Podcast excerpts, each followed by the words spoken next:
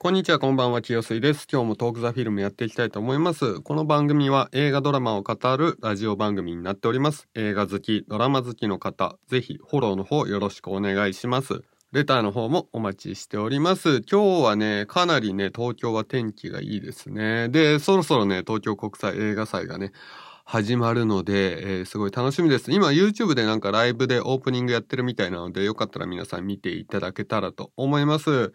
で、今日紹介する映画なんですが、ザ・ウィッチ、魔女。こちらですね。こちら2018年に公開されている韓国映画になっております。監督パク・フンジョン、主演キム・ダミという感じですね。はい。えー、すごかったです。とにかくすごかった。びっくりした。うん。韓国ではね、かなりヒットしたみたいでね。いや、これは結構世界レベルなのかなって思うレベルですごかったです。というわけでね、あらすじ言ってみましょう。えー特殊な施設で育ったジャユン。彼女が主人公ですね。えー幼い時に逃げ出し、えー酪農家に拾ってもらいますと。養子として酪農家に迎え入れてもらい、そこから10年幸せに暮らしていました。だが、ジャユンの頭に異変が出てくるんですよね。何か異変があるんです。さらに、アルツハイマーの母がいるため、家族の経済状況を救うため、賞金が出るオーディションを受けることにします。そして、オーディションの一環で、あるテレビ番組に出ます。で、彼女はそこでマジックを披露しました。そしたらね、それをね、見られてね、謎の組織に追われることになるんですよね。はい。これがね、まあ、あらすじですね。まあ、ここだけだとね、まだちょっとね、どんなのかわかんないと思うんですが、ちょっとこの後ね、話したいと思います。で、韓国でね、さっきも言ったんですが、大ヒットした作品です。で、コンセプトは、ルーシーってあったじゃないですか。スカーレット・ヨハンソンの。あれとね、同じですね。うん。あの脳をね、すげえ覚醒させて、めっちゃ超能力とか、えー打撃アクションとかがあるものになっています。ただ、ストーリーや構成が全然違うので、えーコンセプトルーシーなんだけど、ストーリー構成はもうザ・韓国っていう感じになってる映画だと思ってもらえばいいかなと思いますね。で、韓国映画ならではのなんかドッキリするトリックってあるじゃないですか。え、あれそうだったの？みたいなのもしっかりあります。そして、前半パートと後半パートで分かれているイメージで、で、これがね、全然違うストーリーの演出をしてくれるんですよね。だからね、この映画はね、メリハリがね、すげえはっきりしていて、まあ前半若干ぬるいとこあるんですが、まあ後半とのね、このコントラストがすごいバキッと変わる映画だなっていう印象を持ちました。で、アクションがすごいんですよ、アクションが。うん。格段にすごい。あの、ハリウッドとかのアクションを見てても、こうなんか引けを取らないレベルですごくて、で、ちょっとね、こう、韓国っぽいというか、独自性のあるアクションになっていて、まあ、韓国映画結構すごいことになり始めてんなっていうのはね、もうほんと感じました。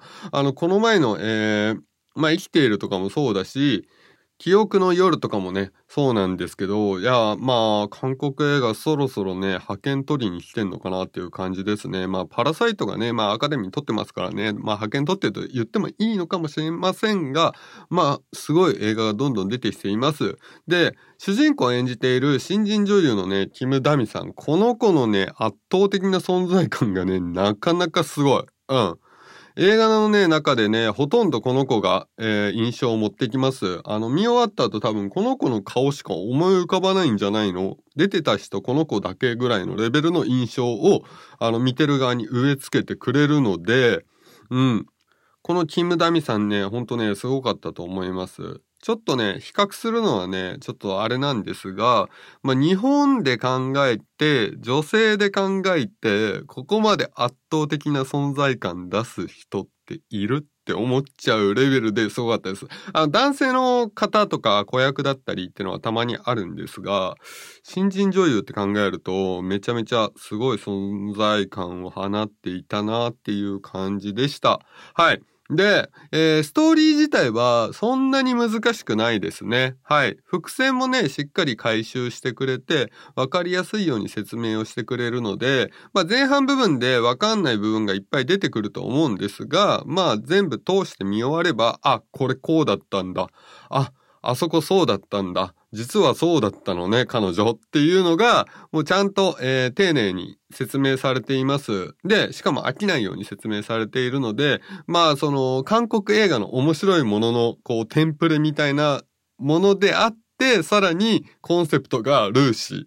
そしてアクションもすごくて、アクション自体がちょっと独自性のあるものになっているっていう感じなので、かなりね、あのコンセプトは本当にルーシーなんだけど、で、大まかの、こう、大枠も韓国映画なんだけど、いろんな要素が合わさってるから、オリジナリティっていうのをすごい感じやすい映画になってるなっていうふうに思いました。はい。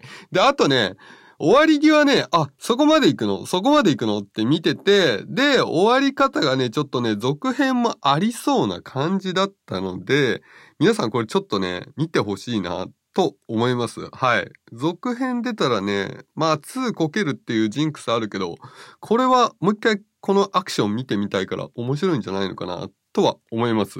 で、この映画なんですが、結構いろんなとこで配信してるんですよね。えー、Amazon プライムビデオで見れますと。であと、Netflix も見れます。で、FOD でも今見れると。Hulu でも今見れると。あと、Unext も見れる。DTV もいける。え楽天 TV もいける。楽天 TV はこれレンタルか。レンタルだけですね。あと、ツタヤ TV もあるみたいなので、まあこれどれかしらみんな多分契約してると思うんで、まあ多分見れると思うので、うん。だから、ぜひね、ちょっとこれチェックしてみてほしいなと思います。はい。というわけでね、今回ね、ザ・ウィッチ、魔女という映画、韓国映画のね、紹介でした。アクションがね、めちゃめちゃすごいものになってるので、皆さんよかったらチェックの方してみてください。というわけで今回のトークザフィルム以上になります。ありがとうございました。